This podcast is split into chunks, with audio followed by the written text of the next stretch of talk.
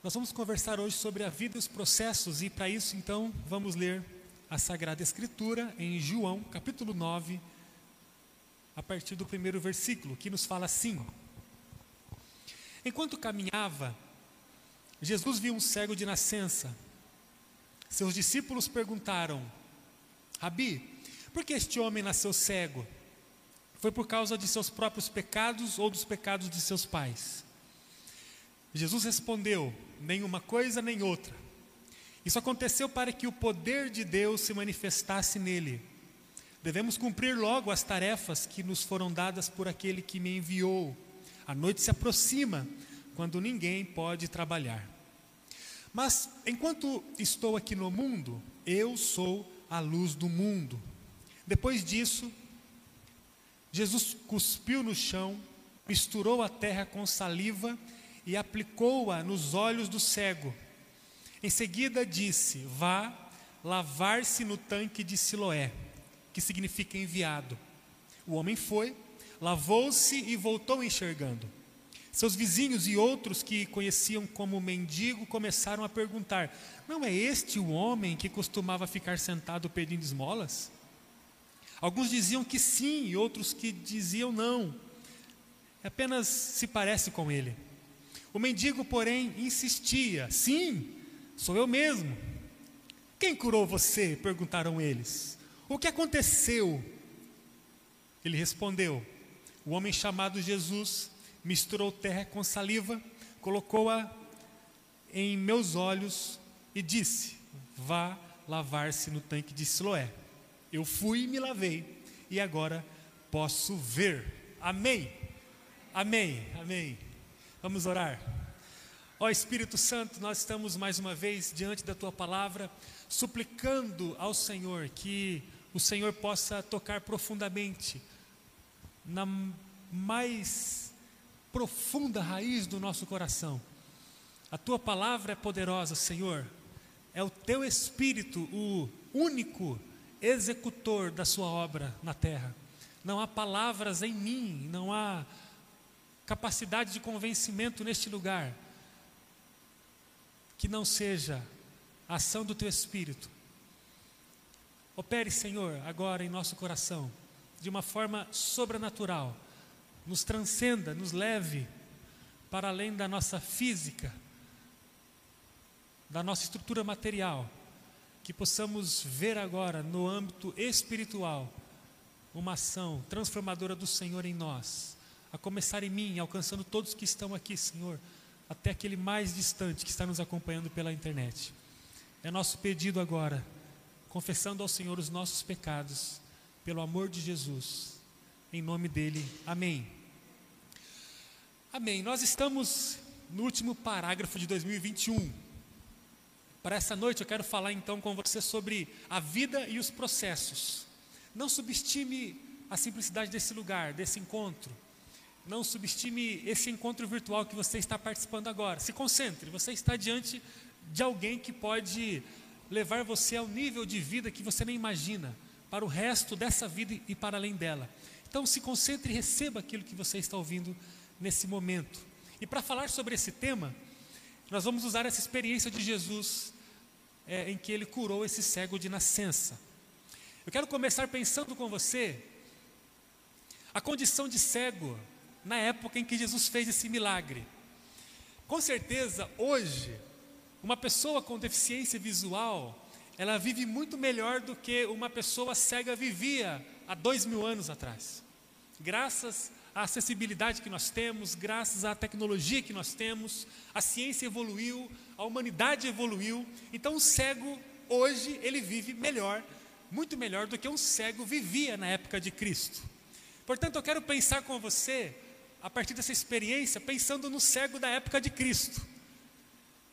Na época de Jesus, ser cego era um sinônimo de viver um estado de miséria, um estado de desprezo muito profundo.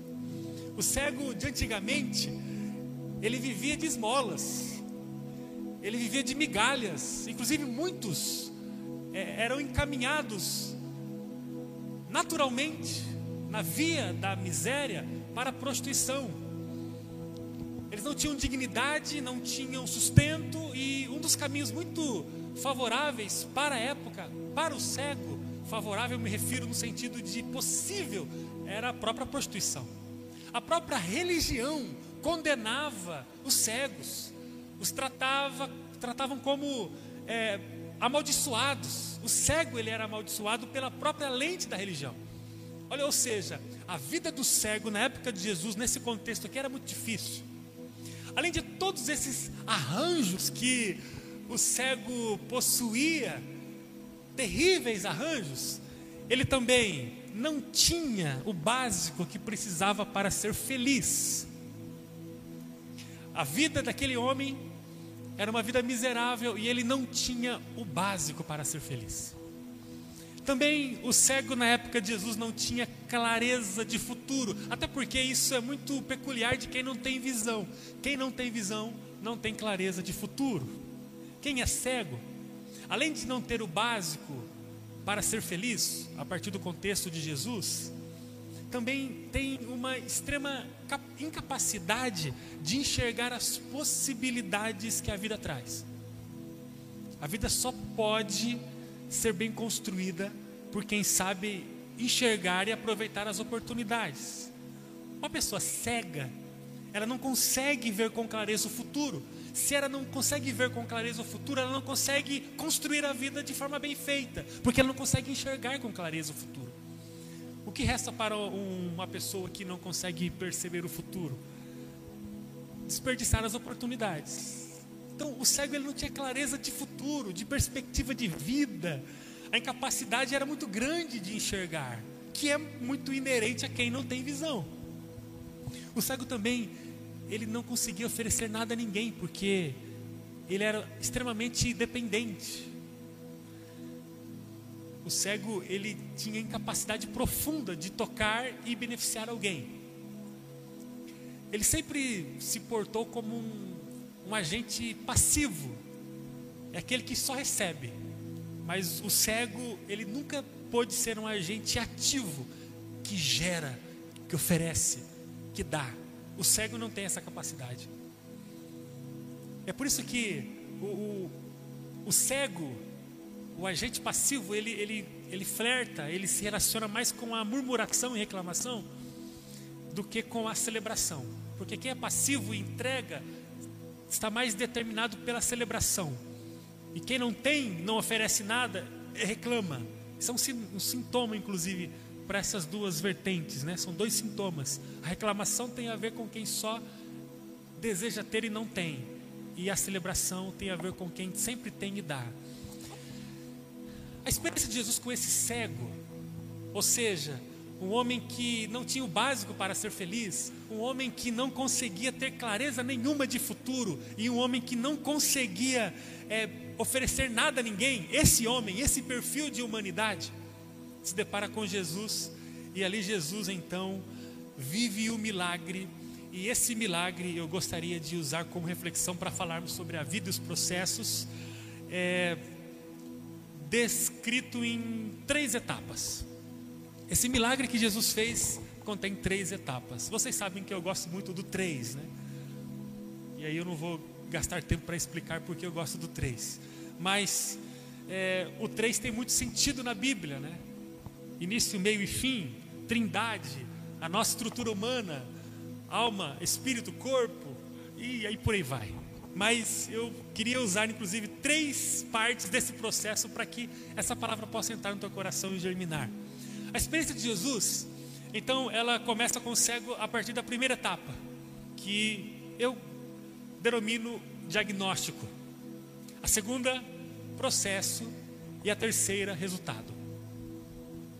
Diagnóstico, processo e resultado. Vamos falar juntos isso? Vamos lá? Diagnóstico, processo resultado. Mais uma vez,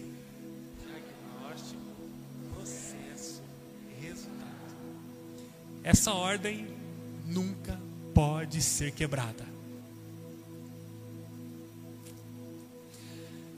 Inclusive, a manifestação do poder de Deus, segundo as experiências de Cristo Jesus, obedece essa ordem. Não é possível alcançar resultado antes do processo.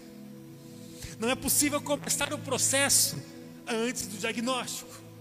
Portanto, diagnóstico, processo e resultado faz parte de um conjunto linear de, de etapas que não pode ser violado ou bagunçado ou tirado de ordem. Embora a manifestação de Deus ela pode acontecer das formas mais inusitadas possíveis, porque Deus ele é poderoso, ele tem o um controle, ele é criativo, ele ama, mas embora Deus tenha todo o poder para fazer as coisas de forma inusitada, fora de um padrão, quando começamos a olhar para Jesus Cristo, nós percebemos que há um controle, há um processo que Jesus constrói para a manifestação do reino de Deus no mundo queria rapidamente trazer algumas coisas, quero pensar algumas coisas do próprio livro de João aqui, que nós estamos lendo, né, que nós usamos como base, só para você ter uma ideia do que eu estou falando. Você já ouviu falar na festa de Caná, João capítulo 2? Jesus identifica que, falta, que faltou o vinho. Jesus estava com a sua família, com os discípulos lá é, numa festa de casamento, falta o vinho, primeiro milagre de Jesus. E aí Jesus, quando percebe que falta o vinho, o que, que acontece ali? o diagnóstico. O diagnóstico, Jesus percebeu, faltou vinho.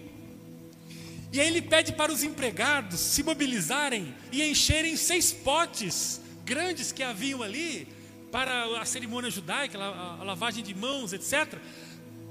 Para que aqueles homens enchessem esses seis potes, 120 litros de água. O que aconteceu depois? Um processo Jesus diagnosticou, houve uma questão ali, houve um, uma leitura, um, uma demanda, um diagnóstico, e em seguida ele gera um processo. E Jesus não pede para que os discípulos, aqueles empregados que estavam ali trabalhando, servissem de água os seis potes, para que depois houvesse o resultado.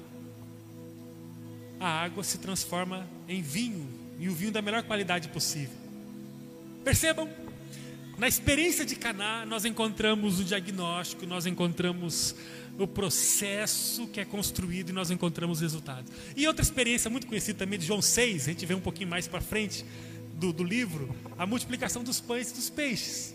Jesus identifica a falta de alimento, diagnóstico. Jesus pede para todo mundo sentar em grupos pequenos no gramado, pega cinco pães, dois peixes, o processo, e ele vem e derrama o sobrenatural e traz o resultado. Mais de 10 mil pessoas são alimentadas com aquele processo construído por causa de um diagnóstico feito.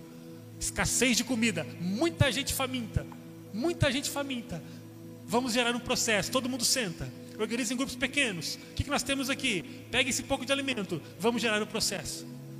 Jesus não pegou do diagnóstico e já correu e pulou para o resultado. Não. Há um processo no meio. E a mulher adúltera? Um pouco mais, dois capítulos à frente, capítulo 8. Jesus se depara com uma mulher adúltera, pega no ato de adultério. Pela lei, ela deveria ser apedrejada Diagnóstico: uma mulher está prestes a ser apedrejada e ela pode ser morta.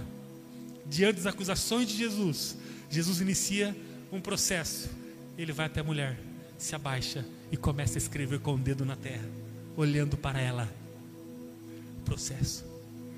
E depois de perguntar para os acusadores: quem não tinha pecado?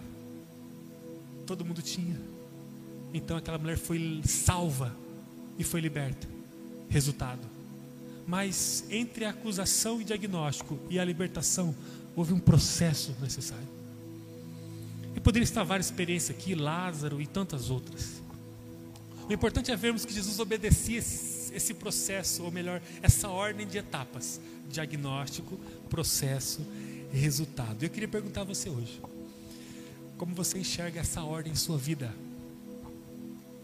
Jesus está dando uma direção para você. Não é possível que você não conseguiu perceber até hoje isso. Ele está pronto para manifestar o sobrenatural dele sobre a sua vida. Não é possível que até hoje você não se convenceu que além dessa diminuta vida que você tem, existe um sopro maior, além, eterno, na sua direção.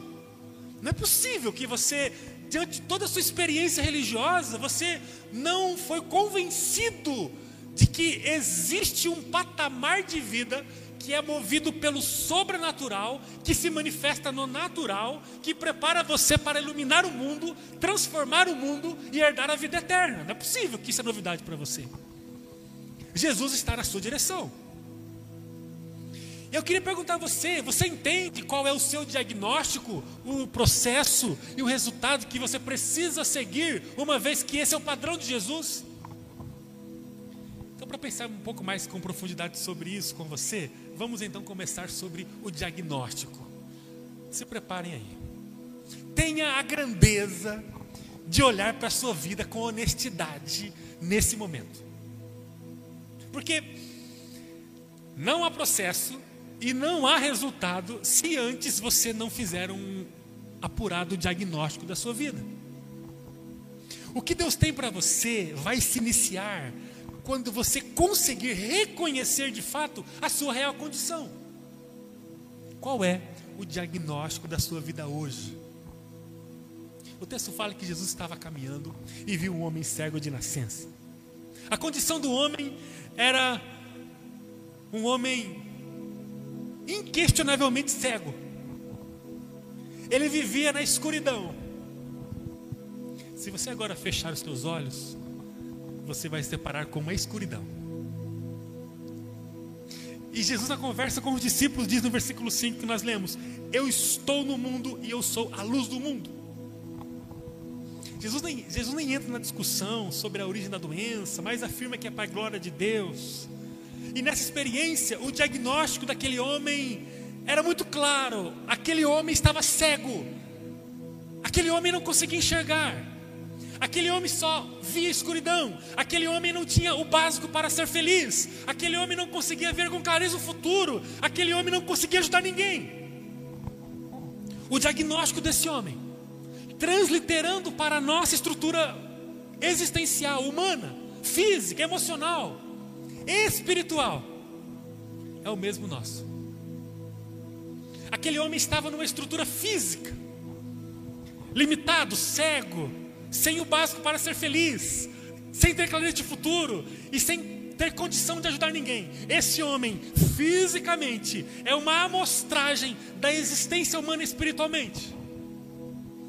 É fundamental que todos nós passemos pela consciência e pelo diagnóstico diagnóstico de que nós somos cegos. Nós somos cegos. Nós somos cegos. Não há em nós, não há em você, não há em mim, não há em ninguém prerrogativas para enxergarmos longe da luz. Porque nós não somos luz, nós somos matéria. Nós não temos luz própria, nós somos objeto criado por Deus e recebido de Deus o sopro de vida e passamos a ser alma vivente. Não somos a luz, não temos a luz não podemos iluminar. Nós somos cegos. Você é cego. Você é cego. E olha, tentar viver negando a cegueira é uma coisa que afronta a racionalidade, o bom senso, a inteligência que Deus nos deu. Há de se ter um diagnóstico sério agora, em mim e você, a respeito de quem nós somos. Nós somos cegos. Você é na luz e o mundo é escuro. Portanto, você está cego. E tem gente que anda para cima e para baixo, dizendo: Eu não sou cego, não. E todo cheio de hematomas, arrebentados, e cheio de feridas, traumas, abandono, rejeição, brigas. Não sou cego, não. Você está bem?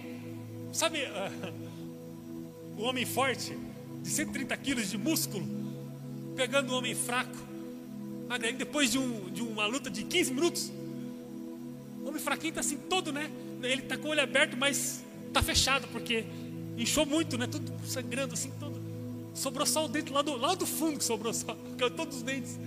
E ele olha assim, fala, é, eu estou bem. Você está cego, você está se arrebentando todo nas colisões da vida. É, eu estou bem. Coitado. Pior cego é o que não quer ver, né? Nós somos cegos. Porque nós estamos no mundo escuro. E a luz não tem nada a ver com a gente. A luz não tem nada a ver com a gente. Primeira coisa, faça um diagnóstico honesto de você. Ah, se não for a luz do Senhor. Viveremos como cegos pelas trilhas da vida, batendo no peito dizendo que a gente está fazendo para o gasto. Para o gasto para quê? Não temos o, o mínimo para sobrevivência. Não temos. Pelo menos para uma sobrevivência feliz.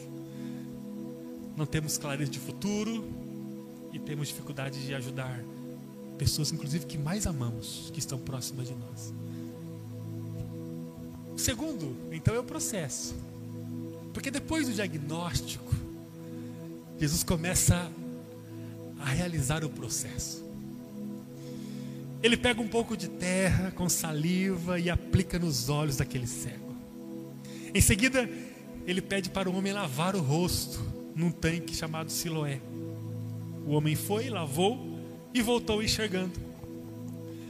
Quando olhamos para o processo, a parte fundamental, né, que está entre o diagnóstico e o resultado, nós encontramos algo construído em duas mãos. Duas mãos. A mão do Cristo e a mão do homem. É uma clara parceria que nós encontramos aqui. Jesus pega o barro, pega a saliva, como matéria, e aplica para curar o cego. Com a matéria-prima que Jesus aplicou, o cego precisa se deslocar até o tanque de Siloé para lavar e receber a cura. Sobre o processo, eu queria te falar algumas coisas. A primeira, Deus não abre mão da parceria no processo. Deus não abre mão da parceria no processo. Deus não vai fazer sozinho o negócio. Isso aqui é Bíblia. Isso aqui é padrão. A Bíblia é muito coerente. A Bíblia não tem pontos cegos. A Bíblia é muito coerente. Ela é, ela é, ela é perfeita. Ela é inspirada pelo Espírito Santo e por ser do Espírito Santo não podia ter contradições. Deus não faz sozinho. Deus não vai fazer aquilo que cabe a nós no processo. Deus não faz. Parte do processo corresponde a mim e a você. Entenda que se você não entender a sua parte e agir na direção que Jesus está apontando a você, você vai emperrar o processo de Deus na manifestação da sua vida. Só o desejo que você tem de viver o processo não será suficiente. Você precisa assimilar a tua parte e o custo que lhe cabe e construir o processo. É necessário superar as dificuldades. É necessário confiar nas palavras de Jesus e seguir a direção que ele tem apontado. O que Deus tem para você? O que Deus tem para sua família? Está no caminho que Jesus aponta. E esse caminho tem que ser trafegado, você precisa caminhar, você precisa andar, se mover. Em nome de Jesus, saia do lugar onde você está e comece a andar na direção que Jesus tem apontado para você. Ele já colocou já o barro e a sua saliva, já preparou toda a matéria-prima, já colocou nos teus olhos, mas você precisa se mover. Se você está meio perdido, a gente pode ajudar você a se mover. É necessário se mover. Sobre o processo, Deus não abre mão da parceria. Você não pode ficar paralisado. Porque Deus, Ele já preparou. Olha, você está aqui. Você talvez está em casa aí, faz parte da comunidade. Você está aqui, você já recebeu já, tem alguma coisa aí no seu rosto. Você já teve acesso à matéria-prima do Senhor. Agora comece a andar. Comece a andar. Para onde? Para direcionamentos que Deus vai apontar para você todos os dias. Primeira coisa que quero dizer então para você é que Deus não abre mão da parceria. O processo é feito em duas mãos: a mão de Deus e a sua mão a segunda coisa, pague o preço do processo. Será que foi? Vamos pensar aqui, gente. Será que foi fácil para aquele cego? achar o tanque de Siloé? O rapaz era cego. Aí Jesus vem, poxa vida, eu vou manifestar a glória do Pai na sua vida. Vem aqui. O cego, ele já vai na expectativa de passar a ver.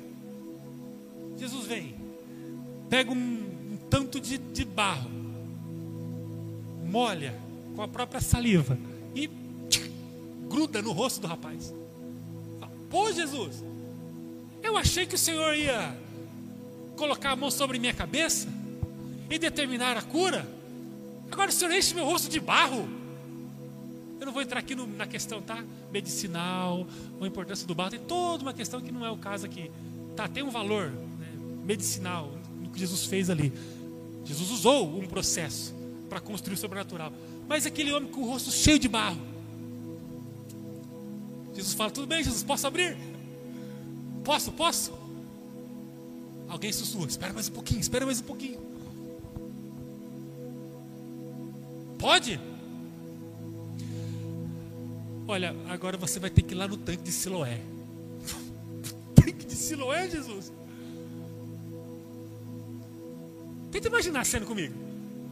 Aquele homem cego, com tanto de barro no rosto, ele começa de alguma forma, ajudado por alguém, a gente não sabe, mas ele começa uma árdua e difícil caminhada até o tanque de Siloé. Ele tinha que encontrar o tanque de Siloé. Você tem se portado diante do preço? De que forma? Jesus estabeleceu um processo muito específico para aquele homem. Eu quero que você saiba hoje que Jesus estabeleceu um processo muito específico para a sua vida. Existe um jeito, existe um processo, existe um caminhar, existe uma comunidade, existe formas, metodologia, estratégias, caminhos para que você siga com o toque de Jesus na sua vida, mas tem que seguir, tem que seguir. Vida e os processos, nós precisamos entender que Jesus toca e Ele nos adiciona a um caminho de cura e de transformação, que é consequência de uma caminhada, de um processo, de um preço, e que não é fácil. Qual é o processo da sua vida hoje necessário? Eu quero te sugerir algumas coisas aqui, só para sugerir mesmo. Pode ser que não se encaixe em você, mas eu vou sugerir. Pode ser que Cristo esteja apontando para você uma convivência regular e intensa com a oração e a palavra. Pode ser. Jesus vem, toca em você e, e aciona em você o potencial de transformação em vida. Para você ser curado. Curado do quê? Da sua cegueira. De um estado de vida que você não tem o suficiente para ser feliz. Curar você do estado de escassez, onde você não consegue visualizar no futuro melhor do que o medíocre que você vive. Onde você não consegue perceber que existem pessoas ao seu lado precisando do teu amor, mas você é tão seco, tão seco, tão rachante, esturricante, que você não consegue oferecer nada. Eu estou falando disso. É o tipo de vida que transborda, que abunda, que cura, que ministra, que é feliz, que é brilhante, que é luz, porque tem a luz. Talvez para você, o caminho mais necessário agora é você encontrar um lugar na sua vida onde você viva a oração e a palavra, por exemplo. Mas é um peso enorme. Pegar a minha Bíblia marcá-la, meditar nela todos os dias, com devoção, amor e quebrantamento, é muito pesado para mim. É, Jesus me colocou mesmo é, algo em mim para curar a minha vida, mas eu não consigo fazer isso não. Talvez pode ser o caminho da devocional. Talvez pode ser o caminho do ego. Você é tão orgulhoso que não consegue perdoar as pessoas. Você tem mágoa, você tem raiva, você tem rancor, você não quer saber. Você está tão machucado, tão machucado que prefere se definhar em suas próprias dores e ficar ali, adoecido e cada vez mais adoecido. Talvez pode ser a capacidade de perdoar. Talvez pode ser a capacidade de dizer para sua família o quanto que você ama Jesus. Mas por que você não consegue falar que você ama Jesus, você não fala mais nada. Você não fala que ama a família, você não fala que ama ninguém. Porque você está cego. Que você está no estado do cego. E aí, eu passo dez dias sem orar com a minha família. Talvez eu só precisaria ter caminhado um pouco para que eu pudesse levantar uma cultura na minha família. Talvez esse é o caminho difícil para você. E é difícil para todo mundo. Lá em casa nós lutamos todos os dias contra isso. E eu falei com a Juju, esse ano ele não vai ser mais escasso em nosso devocional. Nós vamos começar a ter. O Natan, o Natan pegou o jeito. O Natan, ele, ele, ele, ele anda mais rápido nesse caminho da devocional do que eu todo, teve, domingo passado foi muito forte para mim. Nós chegamos em casa até, tá, dormimos tarde, aquela coisa toda. Meia-noite e meia veio o Natan. Foi trombando nas paredes. Papai, devocional. Pô, filho, Deus falou tanto com a gente já hoje, eu pensei, né? Na igreja, você não ouviu, não? Os batismos lá, filho, coisa. É, é devocional, tem que fazer devocional. E eu troquei os personagens, com certeza, porque eu não estava entendendo mais ali a, a função dos personagens bíblicos. Mas nós oramos. Os irmãos têm que ver o Natan orando. Exatamente do jeito que eu oro no dia, porque a gente reveza a oração, né? Do jeito que eu oro no dia, ele repete no dia seguinte. Exatamente a mesma oração. Mas tem muito que melhorar.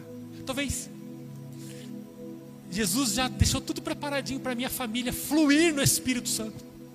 Ser cheia de honra e bênção de uma forma inimaginável aos olhos humanos. Mas talvez eu tropece no campo da devocional, que é orar com os meus filhos, que é meditar, que é orar com a minha esposa. Você, mulher, orar com seu esposo, orar com seus pais. Talvez é o caminho. Talvez Cristo está apontando para você o caminho da aliança na comunidade. Você anda displicente, desinteressado com a comunidade. Talvez é um caminho, talvez é o seu caminho agora. Diz assim: olha, eu tenho uma aliança com vocês, pessoal. Eu, eu, estou com vocês, a minha vida está linkada com vocês num propósito eterno. O que vamos fazer? Pode contar comigo. Talvez é isso. Pode ser muitas coisas. A questão é que Cristo está apontando processos para você. À medida que você viver esses processos, Deus vai se derramar sobre você de forma sobrenatural. E a última parte é o resultado. Nunca se esqueça que Deus pensa sobre você uma realidade maior da que você vive hoje. Por melhor que possa ser a tua realidade hoje, não importa se você tem 10 anos ou tem 92 anos? Tem, né, irmã Luzia? 92 anos. Veio a pé para a igreja, né, irmã Luzia? Não importa a sua idade. Deus pensa coisas maiores sobre você. O pai sempre ele pensa coisas maiores a respeito do filho, né? Inclusive maiores do que o próprio filho pode imaginar. Você não pode ter ideia das coisas que Deus pensa a seu respeito. Essas coisas que Deus pensa serão derramadas sobre você desde que você entenda o seu diagnóstico e comece imediatamente a viver os processos. Quando isso acontecer, Deus começará a derramar sobre você coisas que você nem imagina. É 1 Coríntios 2, 9, né? As coisas que o olho nunca viu, o ouvido nunca ouviu, são as coisas que Deus imaginou, ou sonhou, ou pensou para aqueles que amam. Para orar com você, eu queria que você, em nome de Jesus, entendesse a vida e os processos.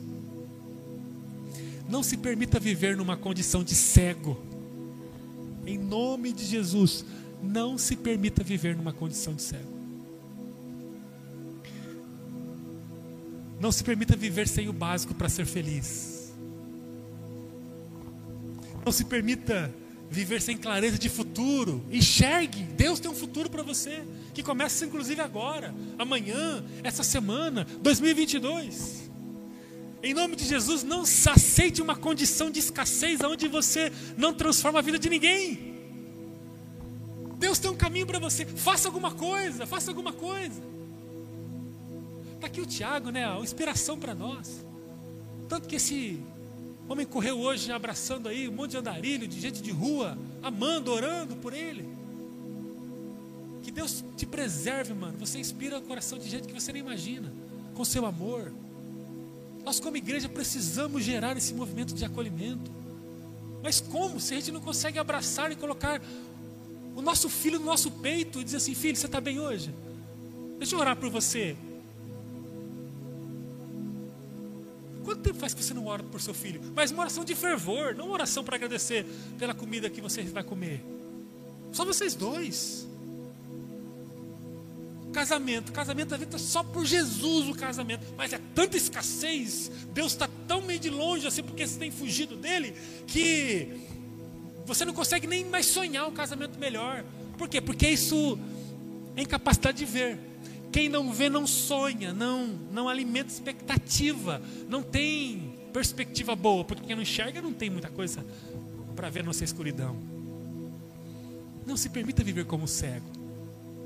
Não é isso que Deus tem pensado para você. Mas não se esqueça duas coisas. Deus não abre mão da parceria com Ele. E você tem que assimilar o preço dos processos. Assim você vai viver a manifestação de Deus sobre a sua vida e sobre a sua família de uma forma que você nunca imaginou. Você recebe essa palavra hoje? Vida em processo, vamos começar os processos?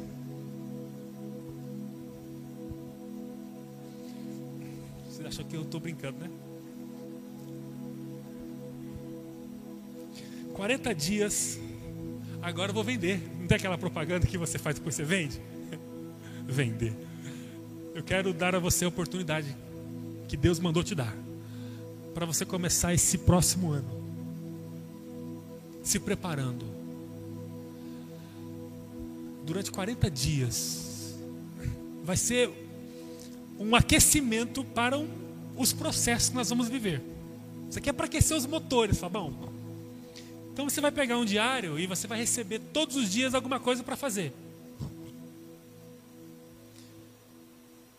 E você não pode sair daqui é, achando que Deus vai trazer resultado na sua vida.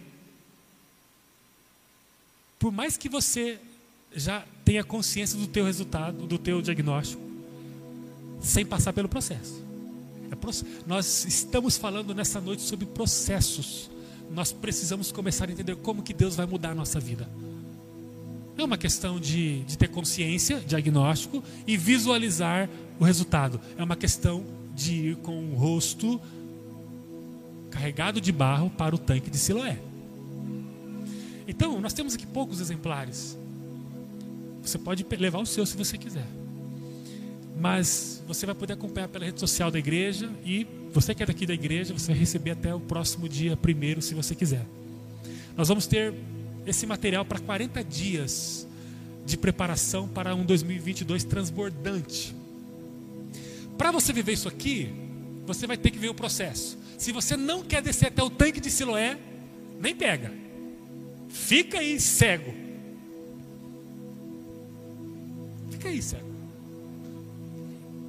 Pegue uh, uma direção que Deus está te dando. Não, não, pastor, Deus tem outra direção que eu já sei que Ele falou comigo. Maravilha, sigas. Não é isso aqui, não é, não há monopólio aqui. Isso aqui na eternidade é uma expressão de um, de um caminho. Tem muitos caminhos, muitos caminhos para você seguir. Só que se você não tem nada, pegue esse, né? Coloque nas suas mãos, no teu coração, esse processo e comece a viver. Todos os dias você vai ter um tempo com Deus. Não, todo dia não também, né? Todo dia. Você vai ter, você vai ter que ter uma agenda para escrever baratinha, gente. Compra agenda. Compra agenda. Você vai escrever. Você vai ter ali todo um processo diário para você refletir. E aí você vai falar sobre a sua vida e sobre o que Deus vai fazer nela.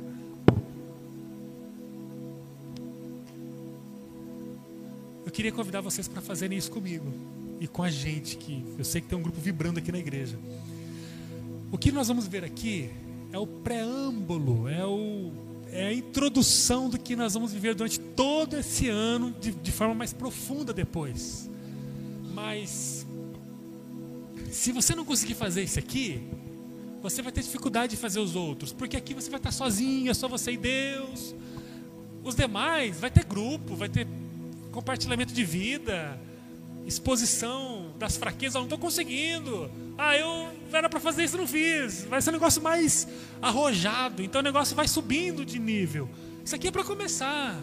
Você achar a tua Bíblia em casa e achar um horário para você ter todo dia um tempo com Deus. Porque se você não tiver todo um tempo com Deus, você vai falar a respeito de quem na sua vida matrimonial, familiar, profissional, social e por aí vai, ministerial. Qualquer coisinha para você é uma tempestade que te derruba, porque você não está diante do Senhor, você está diante de uma religião, de uma prática ritualística, de, de, de, de é, é cristã. Não, nós estamos falando de vida a partir do caminho de Jesus. E Mateus 6 fala assim: olha, todas as vezes que vocês entrarem no quarto, o Pai que está ali em secreto vai ouvir vocês e vai abençoar vocês. É que é a oração do modelo lá do Pai Nosso. Então aqui nós vamos começar a ver o básico. Aqui é mais light, mas se você não conseguir fazer isso aqui bem feitinho, você vai tropeçar depois, porque na hora que alguém te ligar para orar com você, fala: ih, que invasão de privacidade, não devo nada para ninguém. O negócio é mais profundo, né? As irmãs vão se juntar para falar como é que está sendo, as irmãs casadas. Como é que está sendo, irmã, lá em casa, na nossa tarefa? De dar um beijo no, no marido e falar algumas coisas para você. Fez, irmã? A irmã já ela nem chegou nessa fase, porque ela nem levou material. Na hora que os pais se juntarem para falar sobre os filhos, como é que foi as memórias? Conseguiu fazer? Fez o exercício do, do, do, do pai? Fez? Estão entendendo que isso aqui é para começar? Vai começar dia primeiro agora. Vamos, vamos, vamos até o quadragésimo dia. E você tem a chance de viver um processo. Isso aqui vai ser um guia para você, um GPS para que você viva pequenos processos da sua vida. Tá bom? Vamos, falar aqui sobre identidade, sobre família, sobre igreja, sobre dinheiro. O negócio de dinheiro aqui é um negócio de doido. Como seis dias falando sobre dinheiro. Dinheiro, qual que é o dinheiro? Por que, que eu faço com o dinheiro? Qual é a importância dele, lugar dele? Exercício, devocional, Bíblia. Muito profundo. Dinheiro, profissão, trabalho, transbordo. Você precisa ver. Leve o material. Não, não vai dar se todos quiserem, né? E eu Acredito que você vai ficar muito triste se você não pegar. Vai ser abatido ali, mas depois você consegue pegar. Vai ter, teremos mais copos até o final de semana. A ideia é fazermos pelo menos 80 dele. Então, você levanta aqui, já leva, benção, não conseguindo. É só dia primeiro que nós vamos começar, tá? Não precisa começar amanhã. amanhã. Não tem graça começar amanhã. Você vai destoar do negócio. Então você aguarda um pouquinho, nós vamos, vai orando em casa, compra o diário, e aí você vai começar com todo mundo dia primeiro. E se você de alguma forma não conseguir ainda, você poderá acompanhar pela rede social da igreja. O que eu queria é deixar aqui para vocês para a gente orar para terminar. O cego não faz nada por ninguém, né? Sabemos disso. Você não é cego porque você recebeu Jesus que é a luz do mundo, como ele mesmo diz no versículo 5 do capítulo 9. Tenta fazer com mais alguém você não vai retroceder para a cegueira. Você não vai dar sua visão para a pessoa e ficar cego. Sei lá, faz um grupo. grupo de cinco amigos. Tema do grupo: Amigos Vida Torta. Convida o pessoal. Fala, amigos. Queria convidar. Porque você vai receber no, em um arquivo bem específico para o WhatsApp. E você todo dia pode jogar lá exatamente o dia, as tarefas, a devocional do dia. Aí você convida o pessoal. Vamos fazer comigo? Vamos. Ah, ó, tem um tempo para você preparar isso ainda. Convida alguém que trabalha com você, a própria família. E aí você, ela não vai ter o diário impresso talvez, mas aí você vai poder juntar um grupo e vai viver com essa pessoa o processo de 40 dias com ela. Você fala assim, ó, você não vai piorar em nada se você fizer. Então garanto ficar do mesmo jeito. Vamos com a gente? Entra no grupo aí. E aí, tem devocional, vocês fazem cada um no seu horário, aí compartilha, comenta o que Deus falou com você, o que você aprendeu, fez a tarefinha, como é que foi? Ô, gente, é legal, não é? Não? É legal, é legal sim. Eu sei que vocês estão vibrando por dentro. Vamos tentar organizar isso aí. Imagine se eu conseguir três, e aí você mais três. Quanta gente que pode ser alcançada? E aí tem dúvida, vai na rede social da igreja, tá lá. Você vai ter informação lá também. Vamos fazer vídeo, fazer umas coisas para tentar alimentar isso. Mas eu queria muito que você, além, porque você não é cego, além de você viver isso aqui com muita regularidade e intensidade, você abençoasse alguém durante 40 dias, tá? Vocês estão prontos para fazer isso aqui? Ah, gente, vocês estão sim. Vocês não falam, mas vocês estão. Vamos orar então. Quero convidar você agora para se posicionar diante de Deus, porque é o que vale mesmo, sabe? Não é, não é sobre mim, não. É um posicionamento diante de Deus. Você que está em casa aí, se concentre agora também com a gente. Vamos orar.